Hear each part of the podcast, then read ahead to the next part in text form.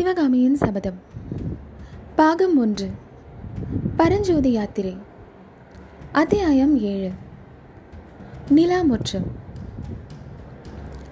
ஆயனரிடமும் சிவகாமியிடமும் விடை பெற்று கொண்ட பிறகு மகேந்திர சக்கரவர்த்தியும் மாமல்லரும் குதிரைகளை திருப்பி அதிவேகமாக விட்டுக்கொண்டு போய் அரண்மனையை அடைந்தார்கள். அவர்களை கண்டதும் அரண்மனை வாசலில் காவல் புரிந்து கொண்டிருந்த வீரர்கள் வாழ்க வாழ்க. சக்கரவர்த்தி பெருமான் வாழ்க. மாமல்ல மகாவீரர் வாழ்க என்று கோஷித்துக்கொண்டு அவர்களுக்கு வணங்கி வழிவிட்டு நின்றார்கள். காவலர்களுடைய வாழ்த்தொலியுடன் அங்கே வரிசை வரிசையாக நின்ற குதிரைகளின் கனைப்பொலியும் சேர்ந்தது. அரண்மனை முன்வாசலை தாண்டி அவர்கள் உள்ளே நுழைந்ததும் அங்கே இருந்த விசாலமான நிலா முற்றத்தில் வீரர்கள் பலர் அணிவகுத்து நிற்பது தெரிந்தது. சக்கரவர்த்தியையும் குமார பல்லவரையும் கண்டதும் அந்த வீரர்களும் ஜெயகோஷம் செய்தார்கள். எல்லோருக்கும் முன்னால் நின்ற ஒருவர் தனியாக பிரிந்து முன்னால் வந்து பணியுடன் நிற்க சக்கரவர்த்தி அவரை பார்த்து சேனாதிபதி தூதர்களுக்கு எல்லா விஷயமும் சொல்லியாகிவிட்டதா? புறப்படுவதற்கு ஆயத்தமாக இருக்கிறார்களா? என்று கேட்டார். ஆம் பிரபு எல்லோருக்கும் சொல்லியாகிவிட்டது. அவரவர்களும் என்னென்ன திக்குக்கு செல்ல வேண்டும் என்று தெரிவித்துவிட்டேன். எல்லோரும் கிளம்ப தயாராக தங்களுடைய கட்டளைக்காக காத்திருக்கிறார்கள் என்று சேனாதிபதி கூறினார். சக்கரவர்த்தி நரசிம்மவர்மரை பார்த்து குழந்தாய் உன் தாயார் கவலையுடன் இருப்பாள். அவளிடம் சென்று விஷயம் என்னதென்று தெரியப்படுத்து. இருவரும் போஜனத்தை முடித்துக்கொண்டு மேல் மாடத்துக்கு செல்லுங்கள். இந்த தூதர்களை அனுப்பிவிட்டு நானும் அங்கு வந்து சேர்கிறேன் என்றார்.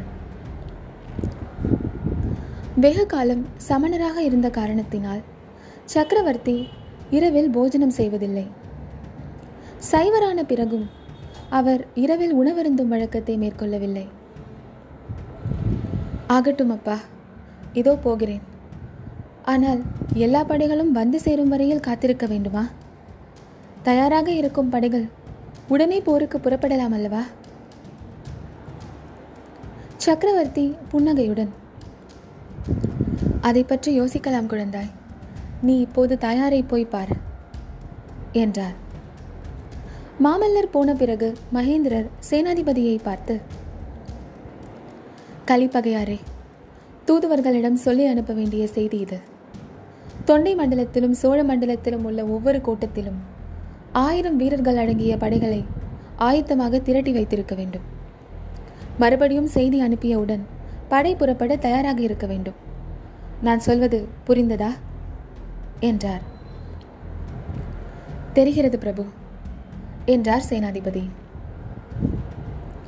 கோட்டையை பத்திரப்படுத்துவதற்கு வேண்டிய ஏற்பாடுகள் எல்லாம் செய்தாகிவிட்டதல்லவா? என்று கேட்டார் சக்கரவர்த்தி. துறவரத்தாரை தவிர வேறு யாரையும் விசாரிக்காமல் கோட்டைக்குள் விடக்கூடாது என்று கட்டளையிட்டிருக்கிறேன். வெளியே போகிறவர்களையும் கவனிக்க சொல்லியிருக்கிறேன். நகருக்கு உள்ளேயும் யார் பேரிலாவது சந்தேகத்துக்கு இடம் இருந்தால் சிறைப்படுத்தி காவலில் வைக்க சொல்லியிருக்கிறேன் என்றார் சேனாதிபதி. கோட்டை சுவரெல்லாம் பழுது பார்த்திருக்கிறதா சேனாதிபதி?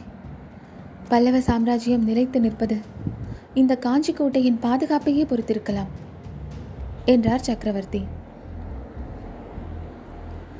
பல்லவ சாம்ராஜ்யத்தை பாதுகாப்பதற்கு காவேரி முதல் கிருஷ்ணா நதி வரையில் லட்சோபலட்சம் வீரர்கள் காத்திருக்கிறார்கள் பிரபு என்று பூரிப்புடன் சொன்னார் சேனாதிபதி. உண்மைதான் ஆனால் அவர்கள் வெறும் கையினால் சண்டை போட முடியாதே. அந்த லட்சோபலட்சம் வீரர்களுக்கும் வேண்டிய வேல்களும் வாள்களும் எங்கே? என்றார் சக்கரவர்த்தி. சேனாதிபதி கலிப்பகையார் மௌனம் சாதித்தார். கீழே சோழ நாட்டில் வாளும் வேலும் நன்றாக செய்வார்கள் போலிருக்கிறது. யானை மேல் எறியப்பட்ட வேலை நீர் பார்த்தீரா? இல்லை பிரபு. மாமல்லனிடம் அது இருக்கிறது.